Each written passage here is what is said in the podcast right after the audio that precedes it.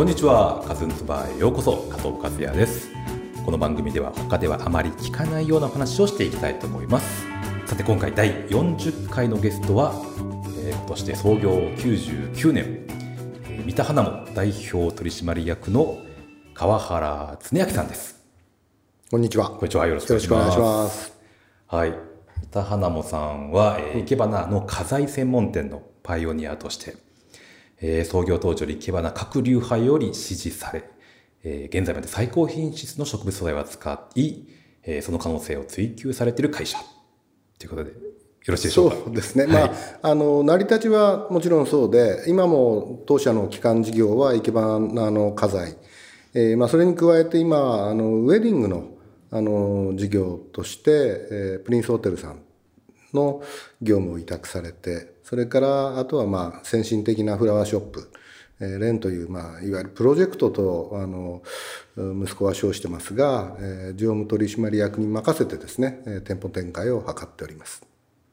なるほど。お店としては2店舗っていうことにね、えー、事業所が3箇所ですかね。3箇所だ、ね、はい。わかりました。えー、来年で、えー、創業100周年ということになりますね。はい。そうですね。はい。長い。というか短いというか、はい、100年のうち、えー、40年、はいえー、私が、えーまあ、経営者というか、まあ、あのある日突然、えー、そういう環境に身を置かれてしまったんですが、まあ、40年ここまでなんとかつないできましたね。若くしてあの継がれたってことですよね。そうですね、はい、今年でもう間もなく64歳になりますので、はい、まあ、24歳学え大学を卒業して翌年でしたか、はい、えー、結婚をして、はい、えー、結婚したあ半年後に、はい、当時のまあ社長であった父が心筋梗塞で急逝しまして、えーまあ、以来、えーまあ、肩書きこそあの社長を就任というのはそれから数年先なんですが、まあ、実質あの経営を担ってきたということですね。はいまあ、その若くして継がれたということでご苦労もあったかと思いますが今日は、えーまあ、三田花もさんの歴史と川原さんのこれまでのお仕事や、えーまあ、高原さんから見た生け花の歴史や現在っていうのをお伺いできたらなと思っております。はい、はいえーとまあ、そもそも私とはあの川原さんのあのお嬢様と最初知り合ったことがきっかけで、で、まあ、私が生け花にちょうど興味をあの持って持ち始めた頃でしたので、うん、あの花もスタジオを見学したいなっていう話をしたらあの、まあ、ぜひかどうか分かんないですけどいらしてくださいっていうことでしたので あのお邪魔してあの中見学させていただいて。作業されてるところなんかもごあの見せていただいて、うん、でその後あのお酒をごちそうになったりもしましていろいろありがとうございます。いえいえ 川原さんはあの何代目になるんですか？3代目ですね。3代目なんです、ね、えー、私の祖父があの、まあ、いわゆる創業者で、えー、港区三田で開業をしてそれ以来ということですね。あその三田ですね。まあ、はい、あの分かりやすいというかあれですけど、うん、当初のその、えー、継がれた頃っていうのはそうまあ社員の方もたくさんいらっしゃったわけですよね。はいはい。はい、職人さんとか、はい、そうですね、はい。その方がまあほとんど年上っていうような状況、はい、もちろんそうですね。いやもう本当にあの厳しかったですよ。本当にあのうんまあある意味あの敵対的立場になった時期もありましたね。うん、えー、やっぱり、えー、人をどうその使うというとちょっと語弊ありますが、うん、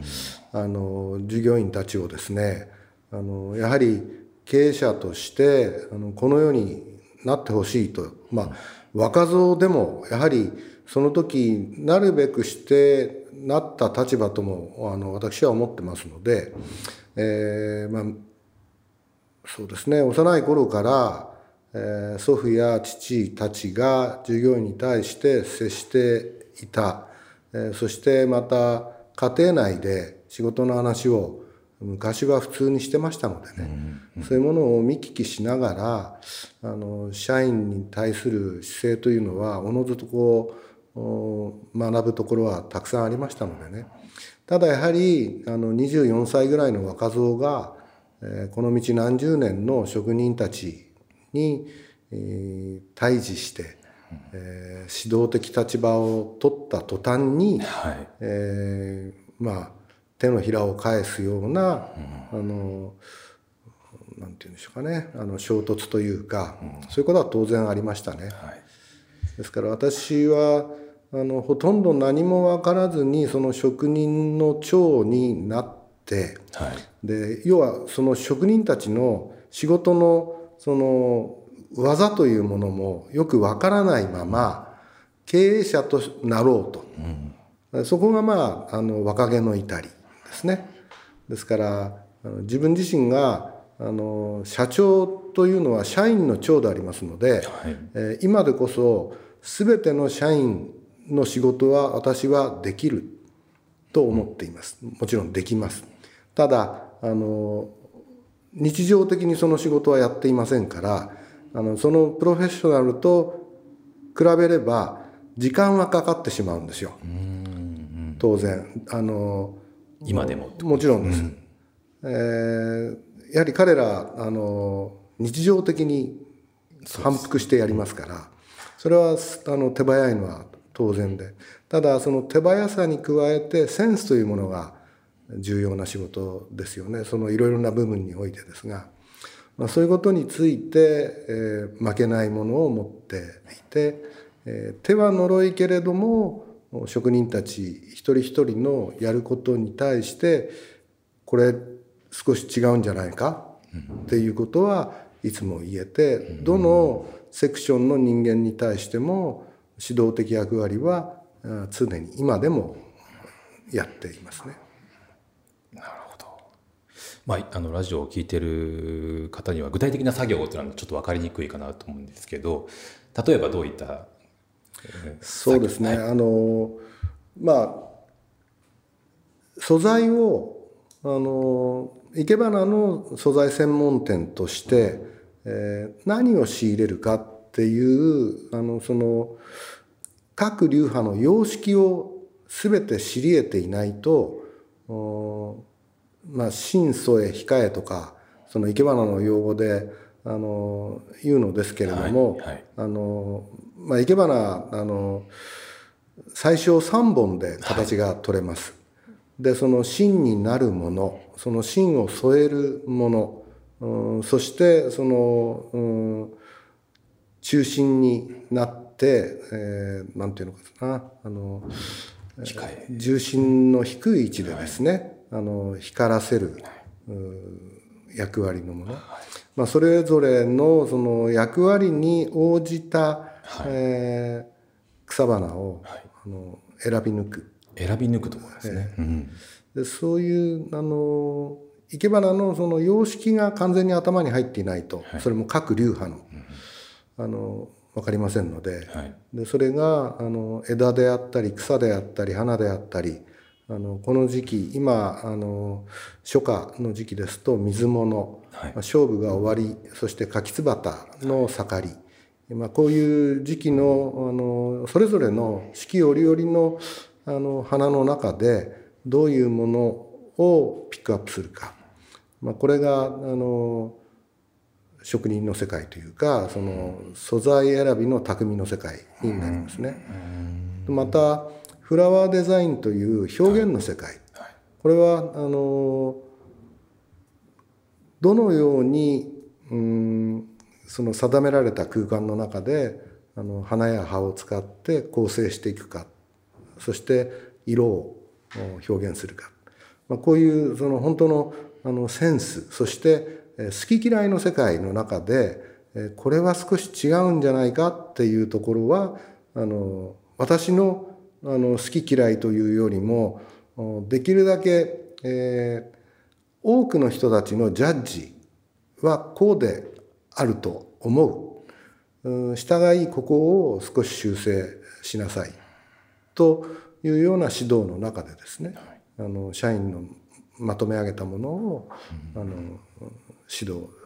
するというそう,、まあ、そういうことになろうかと思いますね。うん。まあ、その仕入れた後に処理っていうか、はい。そういう下処理みたいなことをされるっていうことですかね。まあ、処理というと、あの水揚げという、はい。あの市場から、はい。あの仕入れてきてあるいは生産者から直接あの購入してきてはい。それを、えーまあ、一旦水から離して、はい。えーその植物の根元をはい。ハサミで切るあるいはノコギリで切るナタで、えー切る、まあいろいろその、えー切り方が水揚げの仕方というのは、はい。あの素材によってえー全く異なりますので、えーそれに応じたその水揚げの方法というのはいろいろな道具を使いながらですねあの素早く、うん、そしてなんでしょうねできるだけあの水持ちがいいようにえー処理をしてあげるということが重要だと思いますね。お仕事としましてはやっぱりあの発注がある前にある程度もう素材をこう見繕っておくというかセレクトして置いてある状態になってるってことになるんですかね。あのそうですね生け花の、あの作家に向けてお届けをする場合、えーこういうものがいけたいという要望がまず寄せられますので、はい。その要望にあの沿ってですね仕入れをしてその入荷をしたものを水揚げをして、えーその要望通り組み上げてお届けすると。でアレンジとか花束は、まあ、それに向けたものをお仕入れてやはりえー水揚げをした後、えー担当者がアレンジメントにしたり花束に組み上げる。そういうような工程ですね。季節いわゆるその流派によっていろいろ必要なものや揃うものがその時その時で変わってくると思うんですけどそうするとかなり知識を網羅してないと、まあ、できないというお仕事じゃないかと思うんですけど、そうですね。おっしゃる通りですね。あの四季折々のあの表情を植物って持ちますから例えば先ほど言った柿つばたというの、えー尾形光琳ですか？リンパの代表作の中に柿つばたのあの、あはい、えーありますね。襖絵がはい。ありますよね。はい。まさにあの柿つばたの姿をこの時期、えー生けようという方々は、えー開花した柿つばたと。それからあの青々しい葉を組み合わせて生け上げるわけですけれども少し、えー季節が進んでいって、はい。えー秋のお佇まいを、えー表現したいと。いうことになると、えー花が終わり、えー実を結ぶ柿つの実をあの柿つばたの実を入れたりそれから葉先が少し、えー焼けてきた黄昏感をお表現する、まあ、そこで秋のお柿つばたの佇まいを表現するというようなことで、えーまあ、その中でその材料をですね、えー、柿つの葉の少し、えー葉先の焼けたものとか、花が終わって実を結んだものとか、まあ、そういうものをあの生産者から取り寄せて、えー組み合わせていくと。まあですからそのそれぞれの植物の植性をよく理解した上で、えー、生け花作家にえー問われれば答ええーそして、えーまあよくそのお分かりにならない方も最近はいらっしゃるので、えーこういうこういう時はこういう表現をおされるとよろしいんじゃないでしょうかというアドバイスもお加えるようにしてますね。まあ、作家の方も、まあ、キャリアが短いとやっぱりなかなか分からなかったりとかはきっとおそらくされるんでしょうね。そうですね。あのまあ特にそのうんフリースタイル。はい。全くその自由に行けなさいと言われている、あの流派によりますとね、はい。あのあんまりその古来の様式にこだわらないはいで、えー自分の感性で表現をするという方々もいらっしゃるのでその中でもやはりそのセオリーというものはあの必要な場合がありますのでね、でそういう時にあの、まあ、教えて差し上げるっていうことも あの必要かなと思ってますね。そうですよね、はい、うん、何でもかんでもいければいいっていう。そうですね、まあ、自由っていうのは当然とても重要なことなんですけれども、はい、自由さの中にあの何と言うんでしょうかねそのこの組み合わせはちょっとないよねっていうのはあの言ってあげていい場合もたまにありますのでね、うん、そういう時思いつけばあのまあ私はもう今そういう立場にいませんがあの社員たちがですね、お客様に対してそういうご指導はしております。うん、あそうですまあ、あの何回かあのご紹介いただいてその生け花店というのに僕もあのお伺いしたんですけど、まあ、その中でもやっぱり教室の生徒さん、まあ、もちろん家元の作品から、えー、いろんなキャリアの方がの作品が展示してあって、うん、まあそうですねいろんな種類のものが見られるんですけど中にはまあやっぱり若い方の、まあ、キャリアの若い方の作品もあるんでしょうかね。僕が見た中ではまあいいのか悪いのか分かんないですけどあのジーンズか牡蠣をジーンズにしてあったりですとか、はい、あのペットボトルでにいけてあったりとか。草月店ですかね、はい、それは草月流ですね、はい、はい、草月店ですね、はい、まあ、かなり前衛的というか、うん、面白いなとは単純に思ったんですけど、はい、はい、そうですね。あの見方,、はい、見方もちょっと困るっていう部分もありますね。見る方も。うん、あのつい最近新宿の高島屋であの開催された草月展はそのいろいろ新しいその器。思いがけない器に花を生ける。というまあテーマで、はい、であの、まあ、本来花池でないもの花器でないものに花を私だったらこう表現するというようなテーマでやってらっしゃいましたからそれこそどうでしょうその水道管のパイプみたいなものとかですね、はい。発泡スチロールの、はい、あの球体をあの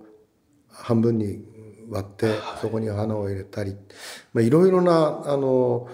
表現をされてました。あのあれはまさに本当にあのあらゆるものに花を生けて楽しむ。そしてその造形を楽しむっていうあの一つの挑戦だと思うんですけれども草月流というのはあの、えー、勅使河原祖父先生が創立されてで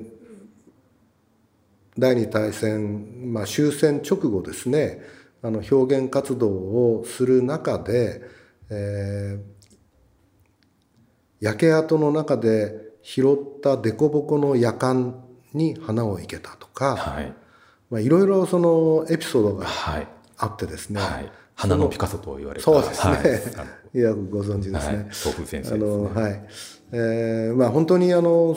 総流間もない頃からあの花は何にでも生けられる。生ければそれは人になる。生けた人になる。というまああの祖父先生の